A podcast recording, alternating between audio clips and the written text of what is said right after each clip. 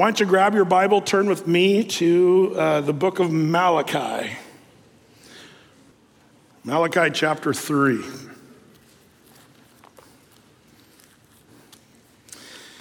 Today, I'm going to talk about tithing. uh, like, uh. Now, if you're new here, I got to say, um, uh, the, the last time I talked about tithing was uh, 14 years ago when we were in Malachi chapter 3. That was the last time I did a whole sermon on tithing. Was so I've only done it twice now. This will be second time t- uh, doing a whole Sunday sermon about tithing. So if you're new here, oh, not another 30 week series on tithing. You know, uh, that's not Athey Creek. We don't do it that way. The reason, can anybody guess why I'm going to talk about tithing today? Anybody? It's where we're at in the scriptures. We go verse by verse, chapter by chapter. And this, Malachi chapter 3, is arguably kind of the epicenter of the, the topic of tithing.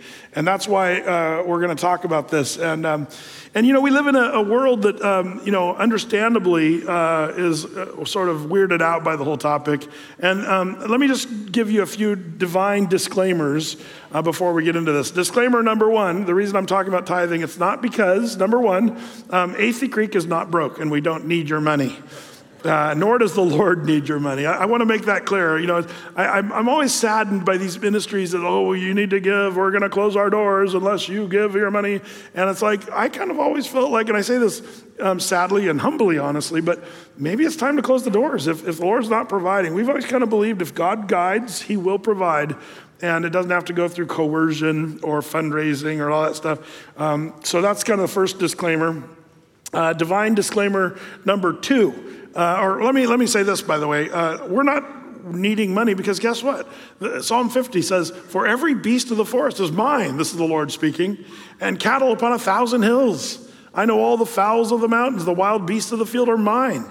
If I were hungry, I would not tell thee, for the world is mine and the fullness thereof. Man, the Lord's lacking for nothing. He doesn't need us or our money. But we will talk about tithing, uh, but it's not because Athey's broke. It's not because the Lord needs your money. Number two, I want you to know that I'm aware of the abuses around this topic. Um, we've seen a lot of wacko stuff coming from the church, and oftentimes from what I would might even say the so-called church uh, in this area of giving and tithing. It's just gotten weirder and weirder. Maybe you saw a while back um, in Florida the lotto tithe. Um, this one church had this stupid program or you'd put your check in the bucket as it went by, and then they'd put it in a big uh, roller up on the stage, and they'd roll all the checks, and then they'd reach in and grab one out, and whoever got picked, they would have that money times two returned back to them. Uh, and uh, was like, you're the winner, and all this stuff. Uh, to me, that's just totally wacko, but maybe a little less wacko than this. Uh, the Christian Post article that came out recently um, $188 million Powerball winner Marie Holmes is allegedly being sued by a local pastor for $10 million. The local North, North Carolina pastor um, is suing uh, this 27 year old mother of four uh, Marie Holmes for 10 million uh, on reneging on a verbal promise to give him 1.5 million of her winnings. Um, the local pastor, Kevin uh, Matthews, describes experiencing emotional and mental distress after Holmes changed her mind about giving him 1.5 million to help him build his retreat center. Um, and he says, quote, because the emotional distress and mental stress they put me through, I had to start taking more medicine for anxiety and depression due to the situation. And uh, I believe that guy should be fired today uh, and um, maybe put in counseling. Um, but, um, but all that to say, um, there's all kinds of abuses around this idea of tithing and Benny Hinn and all these people that, you know, take your money and they'll, you know, if you send your $1,000 gift, I'll pray for you. No, a pastor should just pray for people uh, and should do it for free, by the way. Uh, it's so ridiculous, all this stuff, planting your seed of faith and all this, this mumbo jumbo that people say and do. I understand the abuses and hopefully I'll be able to clear up some of that, how it really is supposed to be uh, according to the Bible. Um, and then also, one thing that you should know um, is Athey pastors do not know how much you give. Um, this is something that I've, I've kind of decided and prayerfully thought through when we first started Athey Creek. And there's a reason for that. And I've been told by some of our wealthier givers, they're like, Brett, you should know who gives in the church. And I always like to say, um, why? Why should I know that? And they say, well, you know, because, you know, if you want to have responsible giving and you want to see the growth and all this stuff and this and this, they have all their reasons and stuff. But you know, the problem is, I feel like um, this understanding of who the big givers are, it corrupts our pulpit. Right? You don't have a pulpit. Oh, okay. It corrupts the stool. Um, if, if, if we, you know, I've seen it in other ministries where pastors will, oh, there's the big giver. I, whatever I do, I can't offend that person today because he might not give his big donation. And, and it gets just corrupt and it gets really weird. And by the way, um, there, there's also this expectation wealthy people have that I should know, I should have a little more access to the pastor, or to the team, or to the parking space, or the etched window glass with my name on it, or the bathroom stall with my name on it, whatever. Uh, and that's just not really the way it should be. Um, in fact, um, um, that's just evil, actually. In fact, uh, the Bible tells us about that. You know, um, it says there in James chapter 2, listen to this. He says, My brothers, show no partiality as you hold the faith in our Lord Jesus Christ the Lord of glory. For if a man wearing a gold ring and fine clothing comes to you in your assembly, and a poor man in shabby clothing also comes in, your pastor. Um, no, I'm sorry. Uh, verse three.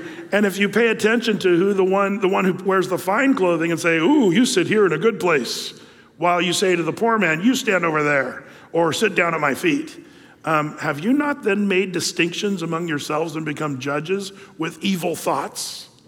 That's a rhetorical question that is, that's evil. It's evil to do that. Um, and so, one of the things about Athey Creek is we want to be really careful not to show this weird partiality. I want, maybe you saw one of the documentaries on Discovery Plus recently about a big church that's failed again, uh, uh you know, moral failure on a lot of different levels. But one of the things I saw that I couldn't believe is they actually had VIP seating where they, you know, people would be brought in the back and they'd escort them to the special seats and, and you know, and then Justin Bieber would show up, oh, fancy seat and stuff like that. Um, by the way, we, we really don't roll that way at Athey. We want to be all just a bunch of normal people together. Um, now that he's in heaven, I'm going to say this, but um, one of my favorite Athey Creekers of years ago was uh, Jerome Kersey. If you guys didn't know that, he was he'd always sit over here, uh, him and his family, and uh, we always loved Jerome. Uh, but Jerome would say, Brett, you don't understand. I love Athey Creek for a lot of reasons, but he said one reason is because nobody treats me like a big superstar. Um, and he literally would just uh, come in and could come and go, and nobody was like trying to get his autograph and stuff. And they just kind of let him be a normal church guy. And um, that was kind of cool. He, he, he loved that. He also loved through the Bible and stuff like that. I remember when I had the honor of doing his memorial service um, just how the Lord uh, just really blessed that man and his love for the Lord. But I was glad that Athey Creek could be a place for a guy like that to not come and feel like he had to be treated fancy or special or, or things like that. Um, that was kind of the way it worked. And we've had that in, at Athey Creek. So be careful if you're wondering, why, has it, why didn't Brett write a thank you note when I gave my special love gift? Uh, yeah, the answer, I didn't know you give it. Well, then what good is it? Well, that's what this sermon's about today. Um, by the way, uh, another verse that, um, you know, Matthew chapter 6, Jesus taught this um, in uh, the Sermon on the Mount. He said, When, not if, but when thou doest alms or give, let not your left hand know what your right hand doeth. Uh, that thine alms may be in secret, and thy Father which seeth in secret himself shall reward thee openly. Uh, the reward of giving comes from God, not from the pastor not getting your parking space uh, or anything like that. The reward comes from God. And by the way, just so you can remember, if somebody comes up and pats you on hey, thanks for that nice gift you gave us, that's your reward right there. So there at the Bema Seat judgment, you're getting your, you know, rewards for the works you've done, and you're like, oh wait, they're gonna wait till that time I gave that big dollar amount, you know, and you're trying it by fire. You know the, the judgment I'm talking about? You try it by fire, and there it goes, it's burned up, wood hand stove. You're like, what put that? No, remember that guy patted you on the back for that. That's what you got for that reward. That's all you got. There is your reward. But but if you do it secretly, you know, um, uh, then the Lord says, I will reward you openly. Um, uh, and then, divine disclaimer number four um, this is a message for Christians. If you're not a Christian, man, you should not feel, and, and nor should you donate money to a church. Um, giving money is not really giving it to a church. You might think that, but it's actually, as Christians, we believe we're giving back to the Lord that which is his. And so there's no reason for you to give. You shouldn't give if you're if you're um, from a you know just a non-believer kind of perspective. Please don't feel that at all. No, we wouldn't want you to give. Also, by the way, if you're visiting from another church, I'm going to just tell you right now at this point, um, don't feel like you need to give here. I'd say give your tithe, especially to the church you attend, and, and don't let it go away from there. Uh, and I'll give you a reason, by the way, for that. Um, but, but the idea of the giving and the tithe, the offering, is what Malachi is going to bring up here. Um, and we're going we're gonna see what it really is meant to be. You know, some of you uh, have a real joy um, of shopping, and when you buy something, you get a, a joy out of that. You know, um, you know, you, some of you, like me, you go to the grocery store and you're, you're like, you have money in your pocket, and then you get to the ice cream aisle, and then you get to the Ben and Jerry's. You say, "Oh, I can't have that anymore; they're too woke." Um, and so you you go to the Christian ice cream, the Dove Bar, um, and you you you know as you buy it, you're like, "Oh, this is going to be great." Or some of you are, are, shopping addicts. Some of you go to Nordstrom. Some of you, a, a certain group, and all the guys like, "Yeah, Brett, preach it, brother." Or how about that heavenly hardware, the Home Depot? As you're walking through the toy, I mean the tool uh, idle, I mean aisle, uh, and you're walking through there and you, you see that compressor that you just have to have. And your wife's like, honey, you already have one of those things. And like, oh, but that only does, you know, two pneumatic tools at a time. I need something that'll do four. Like you have a crew in your backyard framing up a, a, a building. But anyway, I digress. But when you buy that compressor, oh, the dopamine flows. And it's like, oh, I just got, and there's something about joy when you're doing that. Wouldn't it be something if giving was connected to that? When you give to the Lord, it had that same, like, I get to do this. That's the thing that uh, we really want to get to uh, is that we actually become mindful of that. That when we give of our, our, our resources to the Lord, it's not a got to, it's a get to. And we'll get into that. So let's see what happens here in Malachi chapter 3, verse 7 is where we'll pick it up. It says in verse 7, Malachi 3, even from the days of your fathers, you are gone away from mine ordinances, and have not kept them. Return unto me, and I will return unto you, saith the Lord of hosts. But you said, Wherein shall we return? Will a man rob God? Yet you have robbed me. But you say, Wherein have we robbed thee? In tithes and offerings. You are cursed with a curse, for you have robbed me, even this whole nation. Bring ye all the tithes into the storehouse, that there may be meat in mine house, and prove me now herewith, saith the Lord of hosts, if I will not open you the windows of heaven and pour you out a blessing, and there shall not be room enough to receive it. And I will rebuke the devourer for your sakes and he shall not destroy the fruit of your ground, neither shall your vine cast her fruit before the time in the field, saith the Lord of hosts. And all nations shall, be, shall call you blessed, for you shall be a delightsome land, saith the Lord of hosts. Ha. Radical statements here. Um, and what an important topic here. Um, you know, the idea of tithing. Now, um, let's, let's get into this. Let's do a little bit of a deeper dive. Um, uh, the first thing you can jot down in your notes is first of all, the Lord points out the need of the people. In verse 7, he, he kind of calls them out. He says, You know, you need to return to me, and I will return to you. And then they say, Wherein should we return to you? Do you sense a little bit of an attitude from the people here? If you were with us on Wednesday night, it started out egregiously horribly, uh, where, where, in chapter one, the Lord says, I have loved you. And the people said, Wherein have you loved us? And most of us, even if you're a nominal Bible student, you can say, Well, how about when the Lord opened the Red Sea so that you could go through and get away from Egyptian's army? How about when manna fell from heaven? How about when he re- delivered you from being slaves in Egypt? Like, you, I could list a hundred things that Lord did lovingly toward the Jews. But here are the Jews in Malachi's time, at the end of the Old Testament period. They're saying, when did you love us, God? Um, and then the Lord says, and, and, and you know, you've, you've dishonored and despised my name. Wherein have we despised your name? And, and that's the attitude of the people. And this sort of discourse goes on and on through this book. But then it gets to this section we're reading this morning, and the Lord says, You know, man, I, I want you to return to me. How do we return to you, God? And the Lord says, Here's how And he gives us this whole dissertation on their tithe and their offering. The need of the people was to return to the Lord. That's what we read in verse 7 Return to me, and I will return back to you. Um, and, um, and, and isn't it interesting that the idea of being with the Lord and returning to the Lord, one of the measurements that's associated with that is this idea of your money and giving. And the Lord calls him out on it and he says, Man, you need to give of your tithe and offering. That's how you return to me. Um, even Jesus talked about this, by the way, on the, uh, again on the Sermon on the Mount. Um, Jesus said this Lay not up for yourselves treasures upon earth, where moth and rust doth corrupt, and where thieves break through and steal, but lay up for yourselves treasures in heaven, where neither moth nor rust doth corrupt, and where thieves do not break through nor steal. For where your treasure is, there will your heart be also. Where your treasure is, that's where your heart's going to be. Whatever you put your money, energy, effort, time, uh, resources into, that's what you're going to love. That's a principle, both good and bad. It's a good thing to remember. Some people, their treasure is some hobby or some sport or some, you know, they pour all their money, time, energy into something and they can they be in love with it more than they love their own wife. A young couple, oh, we've fallen out of love. I don't love him anymore. Well, the answer is to reinvest your treasure, that which you value. Where your treasure is, that's where your heart's going to be. But Jesus, of course, is talking here about, you know, all your stuff.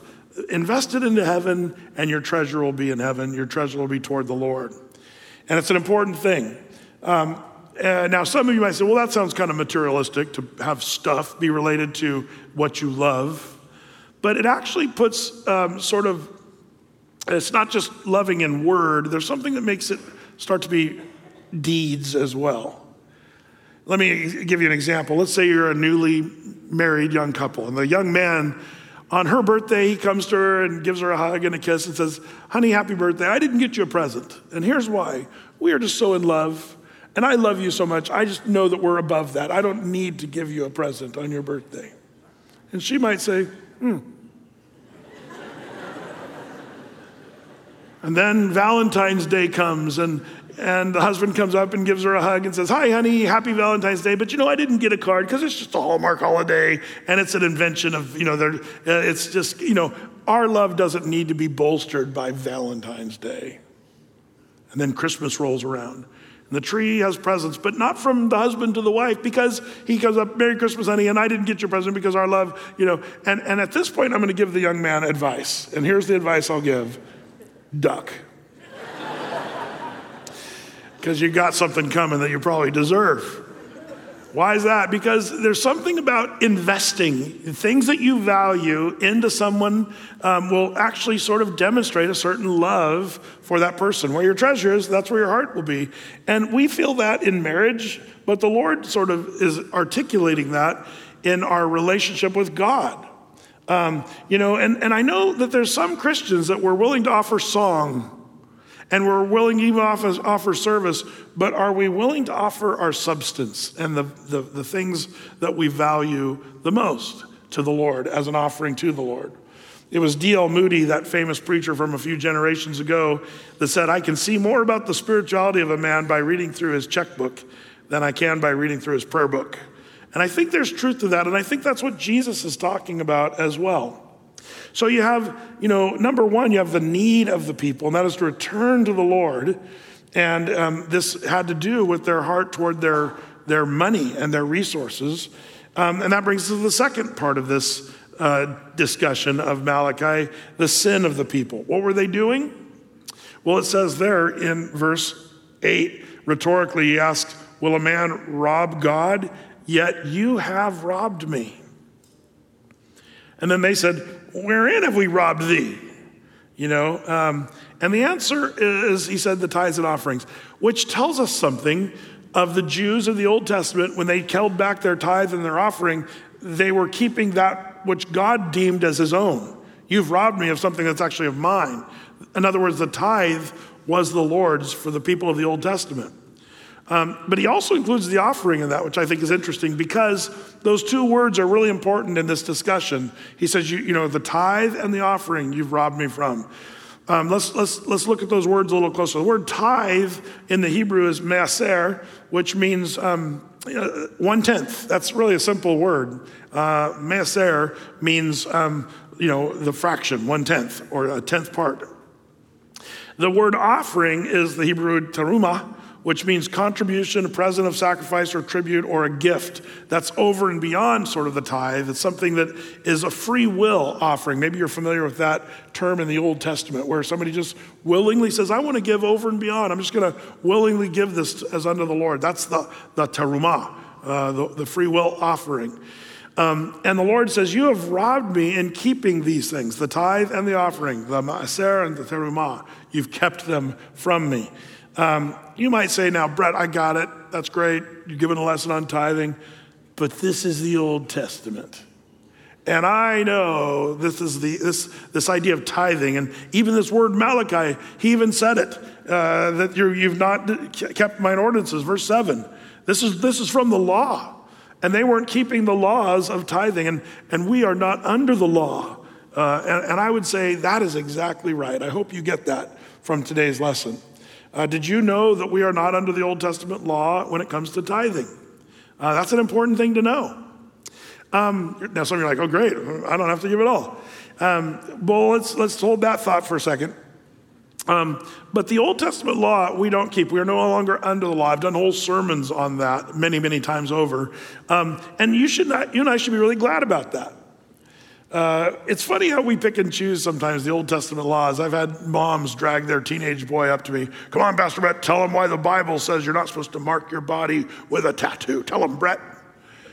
And I always feel bad because I, I think the mom's going to be disappointed with my answer. Because, you know, if I were being smart aleck, which I never am, um, I would say, Well, can I see a picture of your husband, ma'am? Um, and and, and she, if she showed me, I'd say, now, why has he shaved the corners of his beards? Why doesn't he have these long strands of spit curl hairs right here and here? Um, because if you're going to, the verse right above where it says not to mark your body in the Levitical law, it also says that men are not supposed to cut the corners of their beards. That's why the Jews walk around with really long sections of hair right here. It's not a great look, if you ask me. Um, but I'm no fashionista, to say the least. But, um, but, but see, the point is, you, you know, you're not supposed to uh, do that if you're keeping the law of the Old Testament, which none of us can keep. And oh, by the way, how'd your son even make it here today? Has he ever been disobedient? Um, well, yeah, all the time. Well, then why isn't he dead? The law says if your son is disobedient, take him outside of the town and stone him to death. Mom, you're not keeping the law. You better watch out on this one. Now, that'd be the smart aleck me. I would never say that to her, but I would say to her, um, you can't make a, a, rule out of tattoos because of the Old Testament law. There's a bunch of laws. Um, I, am successful in a lot of them, like I don't eat bats. Uh, that's something I don't do. I'm victorious in that law. Uh, there's a bunch of things you can, we can talk about. But my point is uh, be careful on this one. So, yeah, I wouldn't say that the reason anybody should give of their tithe or offering to the Lord is because of the law. Um, but then the question is should we even consider that then, or is it something we should think about? I think the answer is yes. And I'll tell you why. Um, I was raised, and I had to kind of work through this um, later on in my life because I was raised before I can remember giving my tithe and offering. When I was a tiny little child, my mom and dad taught me what the tithe was. My mom would do fun stuff like she'd give all three of us kids 100 M&Ms, and we'd get ready to eat those M&Ms. Mom was, wait, what, what? 10 of those M&Ms out of the 100, they belong to the Lord. And she would give us little mini lessons, like we're like two or three. And, um, and so she'd make us count out the 10 and then we'd give it back and we were going to give that, wrap it up and give it to one of our friends, you know, that as unto the Lord, a gift. And, um, and then we'd say, but mom, I like M&Ms. And my mom would say, well, look, you have 90 M&Ms left. That's probably more than your dentist actually wants you to have. Um, you're blessed to have 90. And we're like, oh yeah, I guess that's true. Um, and we learned this lesson very, very early. So the, by the time I got my first paycheck as lawn mowing, uh, you know, I'd get a dollar, my mom would pay me in dimes. Now, nine of those dimes are yours. But one of those dimes you're supposed to put in your pocket, you know, as a six year old kid, and you bring that and drop that in the offering at church. And she taught me from the very, my mom and dad taught me that from the early, I can't even remember how far back that goes. So it just became really natural for me So, you know, when I earned my first $500 for, you know, bucking hay and building a fence and stuff, you know, I didn't look at that $500 check. Uh, for a whole summer of work. Um, I didn't look at that as mine. I looked at the $450 as mine, and the 50 goes to the Lord. Um, you know, it's, it's a funny thing how you, you, um, you kind of get a place where it's not even a thought. It's just something you do. And, it's, it's, and I was raised just to know that part's of the Lord's. It's not even a question. I'm really thankful for that.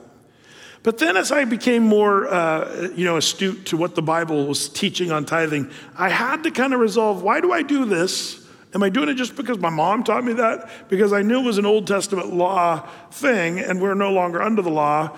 But the Lord has shown me why it's a good idea to, to tithe for me, and I want to encourage you to pray about this yourself. The first thing is the Lord showed me and reminded me is that the, the, tithing practice actually precedes the law. Did you know that? Before the law was even given, there's a great story in Genesis 14, verse 18, where Abraham goes to Melchizedek, the king of Salem, and brought forth bread and wine. Bread and wine is a picture of what? Communion. And this Melchizedek, who was a king, was also the priest of the Most High God. Is there something weird going on here already? If you're a Bible student, you know Melchizedek being a king but also a priest, something's up here because the Bible kind of forbids that unless unless this king and priest happens to be Jesus. Jesus is the only one who can be prophet, priest, and king. But you got this guy, Melchizedek, who's a king and a priest, and he, Melchizedek, verse 19, blessed him, Abraham, or Abram as he was called then, and said, Blessed be Abram of the Most High God, possessor of heaven and earth, and blessed be the Most High God, which had delivered thine enemies into thy hand. And he gave him, that is, Abraham gave him, Melchizedek, tithes of all. All of his possessions, Abraham gave one tenth. Uh, that's that, that uh, word that we mentioned earlier, tithe, one tenth of all of his possessions. So interesting, there's a model of Abraham. And, and, and now, if you know your Bible, um, the, the priest Melchizedek, we realize from the book of Hebrews that that actually is a beautiful picture and type of Jesus Christ. Some would go as far and say as it was a, Christophany, a, a, an Old Testament appearance of the pre incarnate Jesus. And that's why the book of Hebrews says Jesus is a high priest after the order of Melchizedek. I just filled you in. That was a freebie for you today. You know the priesthood of the Melchizedekian order today. Uh, you're like, wow, Brett, that's great. Um, but that's the thing. The tithe was instituted right there long before the law was ever given. Now, all that to say, um, you know, um, we're supposed to, you know, if, if, we're looking at the tithe in the Old Testament, what part of their stuff were they supposed to give? Were they to look at all their stuff? If you had to pick out the stuff you were going to give out of the tenth, what was your part that you were supposed to pull out? The best, the first fruits, the best fruits. Yeah, but Brett, that's my blue ribbon prize winning 4 H sheep. Exactly. That's the one you give to God. Uh, the best of your fruit, the best of your crops and your herds and flocks and what have you. Um, can I remind you of the people of Malachi? If you were, if you were here during Wednesday night study, the Lord said, You bring your lambs, uh, Malachi chapter 1, verse 8. And he says, If you offer, speaking of the sheep, the blind for sacrifice, is it not evil? And if you offer the lame and the sick, is it not evil? Offer it to your governor. Will he be pleased with thee or accept thy person? saith the Lord of hosts. He's saying, man, you guys wouldn't even, if the governor came to your house, you wouldn't even give him the lamb that you're giving to me as a sacrifice. Um, because they were bringing the scabbed, the scurvy, the sick, the diseased. Oh, let's give God the worst that, you know, that we have. Um, and they were supposed to give, but they gave begrudgingly. That's where the people of Malachi's day were. They not only were robbing God of the tithe and offering, but when they brought their sacrifice, they'd say, Find some old, crippled, broken down old lamb and let's give that one to God. They were giving begrudgingly. That's not the way we're supposed to give.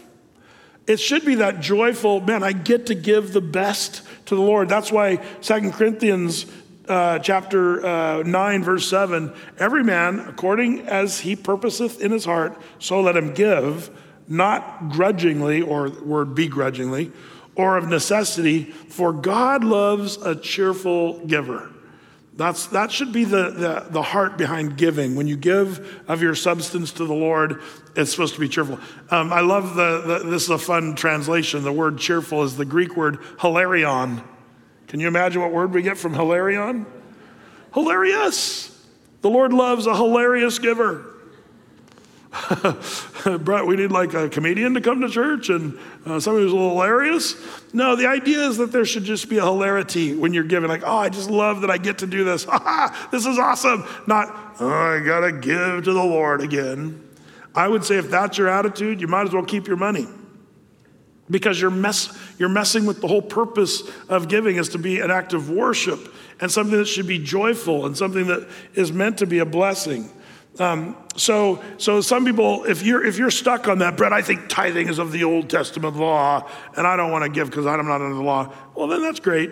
Uh, I would say that's correct. You don't, and you shouldn't give. Uh, and, and if it's something that's begrudging, don't do it. That's why at Athey Creek we, we don't have a formal membership that tracks your tithe record. Um, I know churches do that. Uh, some get a little weird about this. I've, I've heard, the, even the Mormon church, I've heard if you're part of the Mormons, if you don't show up and you don't tithe, they'll be at your door like. We noticed uh, your tithe record. Uh, we don't do that at Athey Creek because we sort of feel like that misses the whole point. Um, should we be knocking doors, uh, people that talking or aren't tithing? The answer is no. Uh, it should be driven personally by your relationship and your love for the Lord. It's not a get a got to, it's a, it's a get to. Um, by the way, um, on this issue of the Old Testament law, here was another thing that nudged me as a young man to realize I think I'm going to just keep tithing like I've always done. Not because I'm compelled by the law to do it, it precedes the law with Abraham and Melchizedek, but also Jesus really said something that's kind of interesting if you piece this one together in Matthew 23 23. Jesus is talking to the religious leaders, they're a bunch of hypocrites. He says, Woe unto you, scribes and Pharisees, hypocrites, for you pay tithe of mint and anise and cumin and have omitted the weightier matters of the law, which is the scriptures judgment, mercy, and faith. These ought you to have done. But notice the last thing Jesus tacks on at the end, and not to leave the other undone. What's he talking about there? Anybody? What's he saying? Don't leave the other undone. The tithe. It's funny. He says, You guys tithe of your. See, these Pharisees and scribes, they'd get out their, you know, uh, spice, you know, counter stuff and lay it all out there and they'd pour their cumin out. I don't even know what cumin is, uh, but they'd pour it out on the table and go, Okay, one piece of cumin for God and nine pieces of cumin for me. And they'd get all their spices all divvied out. And the people go, Wow, they're so spiritual. They're amazing. Uh, but Jesus like, you guys are a bunch of hypocrites. You get your tithe all dialed in with your spices for crying out loud, but you're not even showing good judgment or mercy or the weightier matters of faith. You're not doing any of that stuff. You're a bunch of hypocrites. These you ought to have done mercy, judgment, and faith. And then Jesus, and not to leave the other undone, the idea of tithing.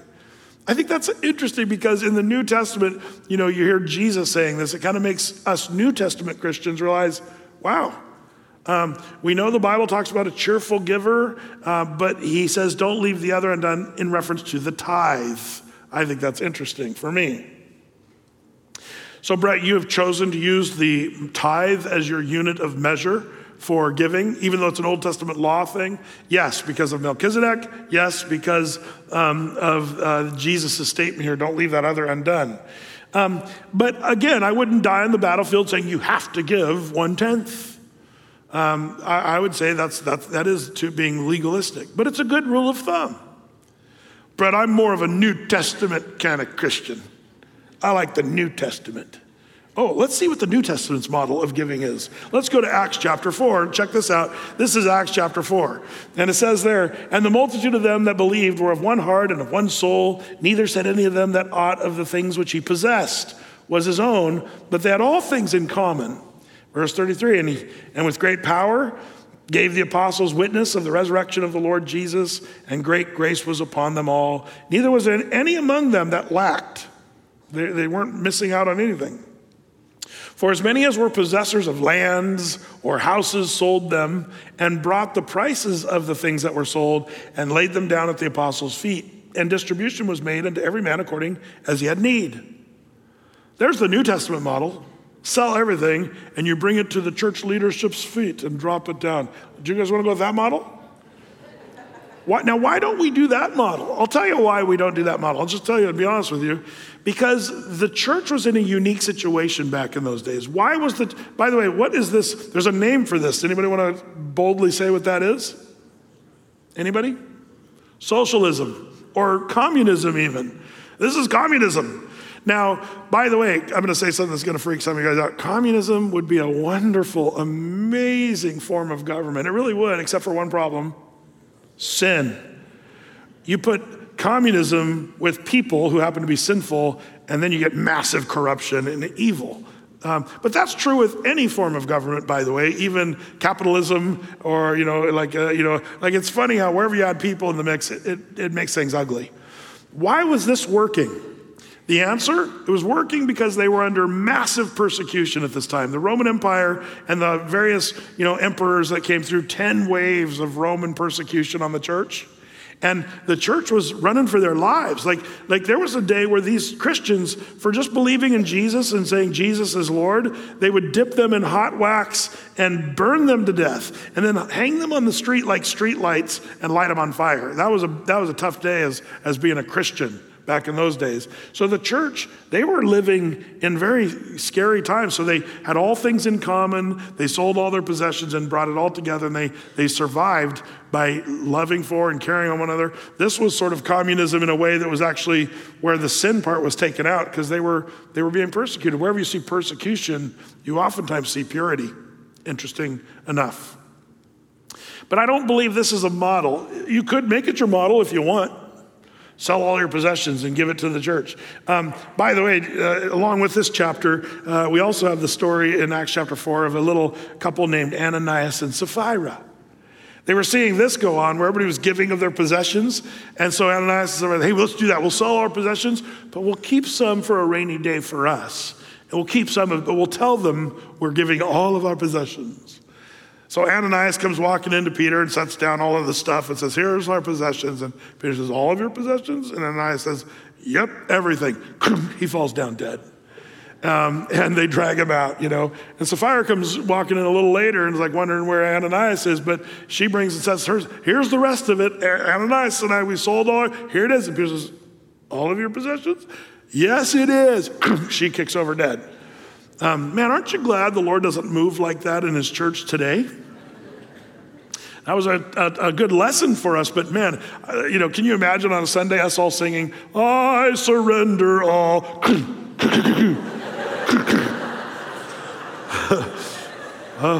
I surrender most. like, that would not be so good. Um, but that's what happened in that day because they were not doing, they were not being honest before the Lord about their giving. But this is where the tithes start looking, looking a lot better to me. Uh, it's just one tenth. It's not all of your possessions. It's just one tenth. And it's a nice little model for us to use. And that's the way I look at it. For me, it's a good place to start giving to the Lord a tithe of all that I um, make and all that I earn. And it's, it's what I've been doing since I was a little kid. Now, um, uh, be cautious. I think that there should be um, intentional giving, whether it's a tithe or not. Some of you give a five. What's a five? Ah, five dollar bill in the offering once in a while. You walk by, oh, here, do the. We'll keep the lights on for you here at Athey Creek. Give your five. Now, five dollars is uh, one tenth of what you make. Then that's great, and your heart needs to be right on that, and that's great, and the Lord will bless that. But if you're thinking that you're just going to kind of try to help out by throwing a little, I, I'm not sure that's really the heart behind giving, and I don't think God really is interested in that. God wants to develop in His people an obedience uh, especially in the area of giving. Um, and I think that's pretty important. So you got the tithe, which is the tenth, the offering, which is a free will offering over and beyond. So, how does the church do with this, generally speaking, in the area of giving? Well, as it turns out, the studies, the average Protestant, uh, he gives only 3% of his income to the church, who attends church regularly. 3% is the typical average. Um, did you know that uh, the average church attender in America spends more money on the care and the feeding of their pet than they do for, uh, you know, giving a tithe or offering to the Lord in the United States? In 1955, um, Americans spent 7% of their income on luxury items. In 1995, Americans spent 35 to 40% of, of their income on luxury items. And then uh, in 2017, they had to split it up because the gap between the wealthy and the poor, there were some different readings on this one. And what it was, the, the poorest of Americans in two, 2017, they were still at about 40% of their income spending on luxury items. That was the poorest people in America. 40% of their income on luxury items. Um, but the wealthy were spending closer to 60% of their income on, on luxury items. The point that I'm making is, you know, we as Americans, we like spending money on things we really want, and we've kind of decided, well, those are things we need. And, um, and as it turns out, the, the stats tell us that basically people are not uh, generally giving. Um, you know, at Athey Creek, about 30% of the people that attend our fellowship are the people that are t- actively, uh, regularly tithing. About 30% is the number, um, which we're thankful for those. Uh, those givers that are givers of tithes and offering um, are the ones that really do kind of keep things going here at Athey and help us with, uh, you know, missionary uh, works that we're doing in Vanuatu and Brazil and other places around the world um, having a really cool youth group and things going on. Uh, we just had 100 of our high schoolers uh, head to Mexico at 2 o'clock this morning. They left, um, and they're going to be down there doing some great work down in Mexico. Um, our youth group, man, when I was a youth pastor back in the old days, you want to know my budget was? Zero. Tad and I had a zero dollar budget, and we had to kind of figure out how to do stuff for free uh, with our youth ministry. Now, this starts to introduce something that's interesting about um, you know, some, some things that are, you know, some of you are not going to like, but I'm just going to say it anyway. Um, th- th- after, after we see, you know, first of all, the need of the people, they need to return to the Lord, the sin of the people, they were keeping their money from the Lord, then the Lord gives the remedy to the people about how they fix this problem. And the first thing that he says is right there in verse 10, the verse part bring ye all the tithes into the storehouse. This is where the tithe goes. In the Old Testament, the storehouse was a place where the food was kept. And then the people would divvy out the food from the storehouse and take care of the community from the storehouse. That's the Old Testament model. Um, in the New Testament, the Bible calls the Word of God the food, if you would, and it's the place where people are fed. The storehouse, you know, the, the storehouse in this context meant the temple, right? God's house. If you read verse 10, bring ye the tithe into the storehouse that there may be meat in mine house right? Meat in mine house. That means the temple. So in the New Testament, that temple ministry moved to more of a church context where the church was where the tithe was supposed to be. So the storehouse in the Old Testament, temple, the storehouse in the New Testament was the church, even as they would lay their tithes and their money down at, the apostles' feet. Now, this is important because what is the church? Some of you say, well, the church is all people who are Christians in the world. And there's a certain truth to that. But you also have to understand God recognizes three institutions in the world He recognizes government, He recognizes the family institution, but He also recognizes the church of Jesus Christ. And the church has leadership according to God, and leadership is elders, deacons, and I hate to say the word bishops, but the word bishop is episkopos in the Greek. Um, and it's, a, it's an elder in the church who's also probably pastor, but, but more of an administrative kind of elder, uh, the episkopos. So there's three major roles, and a church is made up of those leaders, a group of episkoposes, and uh, you know, and elders and, and deacons leading the congregation. That's the organization that God recognizes. So when it comes to bringing your tithe, you need to make sure that you're bringing your tithe to a place where the church is structured, organized. Brett, I'm not into organized religion. Well, you're not into what God actually said needs to happen. You're actually rebelling against God's plan when you say, I don't like organized religion. I understand there's been abuses of organized religion, like I said earlier. Um, and those are not legitimate churches, nor should you give your tithe and offering to a church that's doing, uh, you know, um, lotto tithe. Uh, you probably shouldn't give your money there, just a heads up. Uh, I think a lot of you are smarter than that anyway, uh, hopefully. But, um, but there, there's a lot of interesting thing that's happened in these last hundred years or so, um, with a lot of wacko churches and the prosperity gospel and all that, people just kind of said, we're going to give our money wherever we kind of feel like it. And so a lot of nice, wonderful organizations, parachurch organizations, are getting people's tithe and offering. I don't think that's actually the biblical model. Um, I believe that the, the model goes the tithe goes to the storehouse. That's the church, the organized church.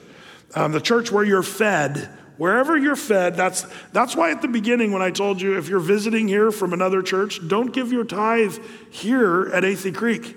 Um, you're just a visitor here and we're glad you're free from tithing from here. You don't need to do that. But I would say go make sure at home and, and um, you know, give where the, the, the church you attend, where you're fed, is where your tithe, I think, belongs.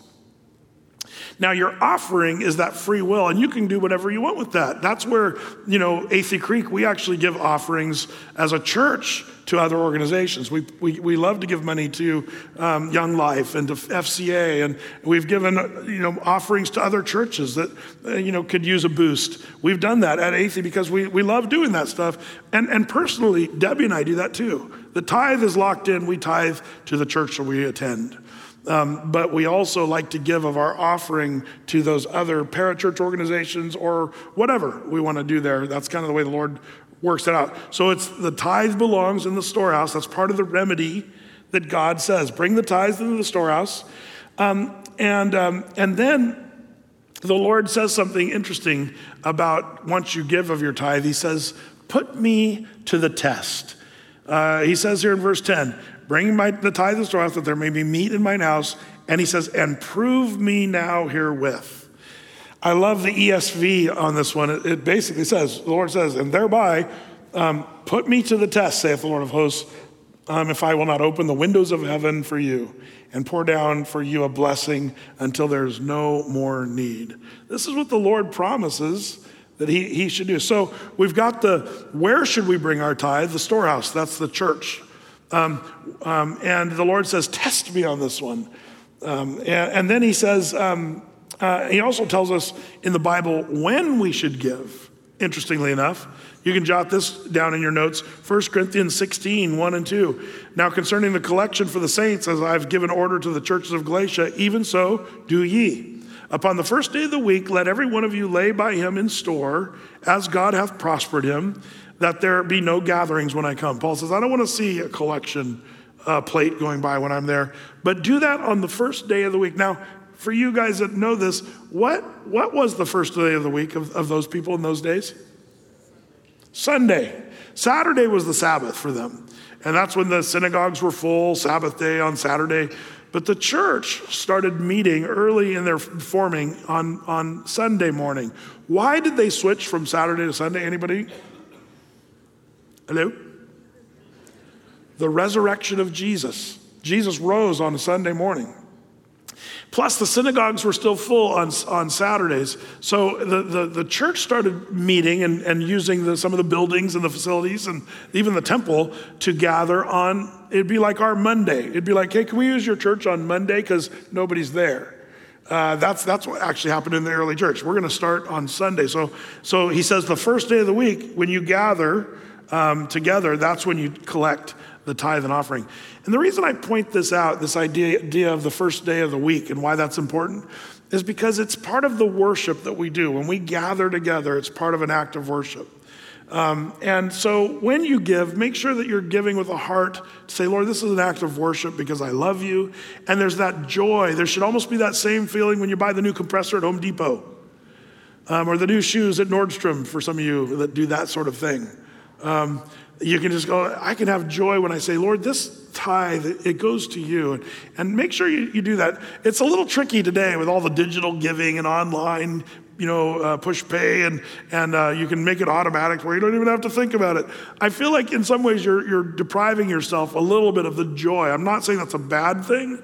I'm just saying make a point when you're, you know, doing your budget or your finances or whatever. Make sure and, and just use that as a, an opportunity to worship the Lord uh, when you're giving to the Lord. I think sometimes people miss out on some of the fun of giving.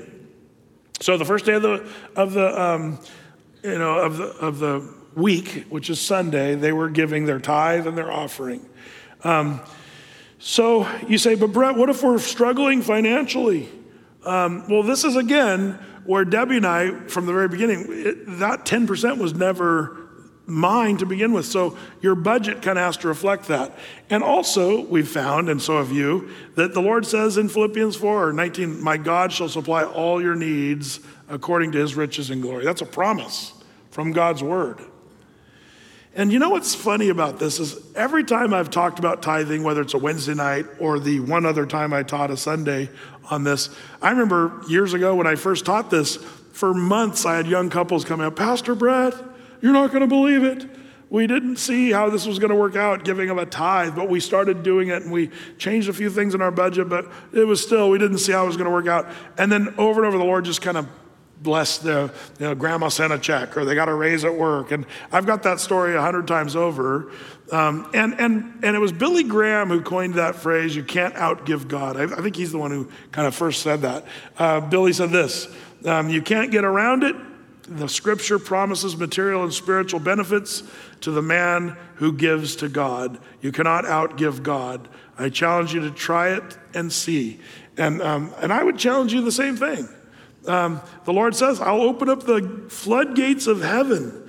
Um, and um, so, you know, the remedy is just, just to do it, give and see and prove, test God on this to see if this is actually going to be true. Um, by the way, uh, how many of you know this to be true and you've tested God on this, and every time when you think you're not going to do it, somehow God works it out? How many of that happened to you, to you guys? Yeah, most of the congregation here. Um, you know, but what, what I have found is people, there's a lot of people that are still trying to scrimp and save and trying to figure out, and I'll see if I can pay my tithe, if I can pay my Netflix bill. You should probably get rid of Netflix anyway, just a heads up on that one. Um, uh, but but it's funny how we we prioritize, and the tithing gets to be the the blind, lame, crippled lamb, like the people of Malachi. You, you got to give the Lord the first if if you're wanting to do it sort of with a biblical attitude. And then when you do give with a biblical attitude, that's the fourth point of our lesson today, um, and that is number four: God's blessing on the people. And it starts at the third part of verse 10 um, just check it out and see. If not, I will open the windows of heaven and pour out a blessing that there won't be enough room to receive it. And verse 11, I will rebuke the devourer for your sake, and he shall not destroy the fruit of your ground, neither shall your vine cast her fruit before the time in the field, saith the Lord of hosts. And all the nations shall call you blessed, for you shall be a delightsome land, saith the Lord of hosts. There's three main things the Lord says. Here's what I will do if you give, he tells to the people of Malachi's time. The, the first thing he says is, You'll be blessed. I'll reward you with blessing so much that you won't even be able to contain it. And man, the Lord is so good at that. And I've seen that time and time again. Um, you know what's interesting as a just an observer of church life in many years? Sometimes the people are like, yeah, we're not going to give. That's just something we don't do. Um, they're the ones that do constantly kind of seem to struggle. And they, it's not that they're not hard workers, it's just that their work doesn't really produce what they really were hoping. But the Lord says, man, test me on this. And so when you do, the Lord says, I'll take care of you, I'll reward you. And this is what you're supposed to put to test. The Lord will open the window of heaven. Then there's another phrase here that's interesting. He's not only going to reward you, but number two, he'll rebuke the devourer.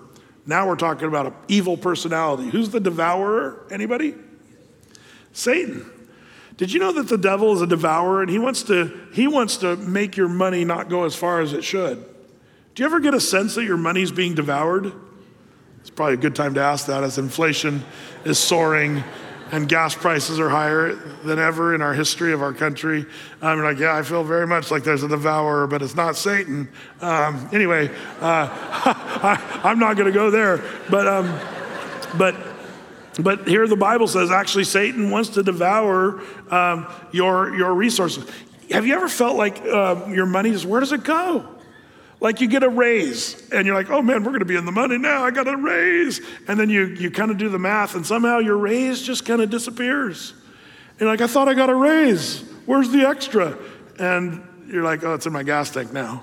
Um, or it's, you know, like it's, that's the devourer. That's, that's the normal operation of finances in, a, in sort of a godless context. But the Lord says, I will rebuke the devourer for your sake if you test me on this in the area of giving. And he, then the third thing, he will not um, destroy the fruit of your ground. He actually kind of puts, I'll put it this way He will revive your land. He says, Man, listen, uh, the ground will, the fruit will not be destroyed, neither shall your vine cast her fruit before the time in the field. You say, What does that have to do with anything? Well, that would be the representation of their vocation of that day. They were farmers, they had vineyards, and they had, you know, the ground, and, and they were at the mercy of God for rain and for good weather that the fruit wouldn't over ripen too quickly and fall to the ground. And, and they were kind of at the mercy. And the Lord said, Listen, if you give faithfully to me, I'll take care of the part that's out of your sphere of influence. I'll take care of the part of your income, your vocation that could be catastrophe. I'll take care of it and make sure it's fruitful and a blessing. Um, have you ever felt like your job, your occupation is fruitless? And man, you work hard, but you don't feel like you get the reward that's due. Um, could it be linked to this issue? The Lord says, I will rebuke the devourer and I will revive your land and make your land prosperous, speaking of your vocation. Um, and then, with all that, the implication your relationship with the Lord will be in the right place. Return to me, the Lord says, and I will return to you. Well, how do we return to you? In your tithe and offering of your giving. Um, you know, where your treasure is, that's where your heart's going to be. And put me to the test on this one, and I'll bless your socks off. And true, the, the law of tithing is Old Testament, but I believe the principle of giving and being a, a generous giver is something that's very much biblical and sound. So it's not a got to. Nobody's cracking the whip. Nobody's going to check up on you at Athey Creek saying, if you're a member at Athey Creek, we don't have membership. Why don't we have membership? Because the Bible doesn't really say churches need memberships. That's just something people made up. But it was also a way to track people who were giving. Um, and that's not my job. Uh, my job is to say, here's what the Bible says. And then your job is to say, Lord, what should I do with that? How should I respond to the idea of giving? And, uh, and I would just say, you should seek the Lord on that. Uh, but for me, I'm just going to say for me, and this is, I'm not going to die on this battlefield, but for me and Deb and my family, we've found tithing is one of the greatest get tos we get to do. And I find real rejoicing. I never regret giving because I've just seen how the Lord is just so faithful. Like, like old Billy said, you can't outgive God. It's so true. Uh, and we've, we've seen that proven for decades now. The Lord has been so faithful. And I know tons of you in this room can say a big amen to that um, because you know it's true. Amen?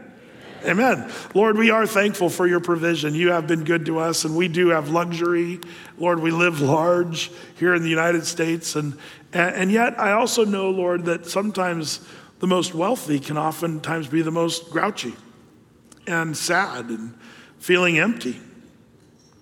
Lord, I pray that we would know how to use our resources, um, to, to, to use them as an act of worship, as an act of obedience. Lord, help us to be a church um, that is big hearted in giving, Lord. And, and I pray that you would just continue to bless Athey, Lord. You have so much. You've put this roof over our heads.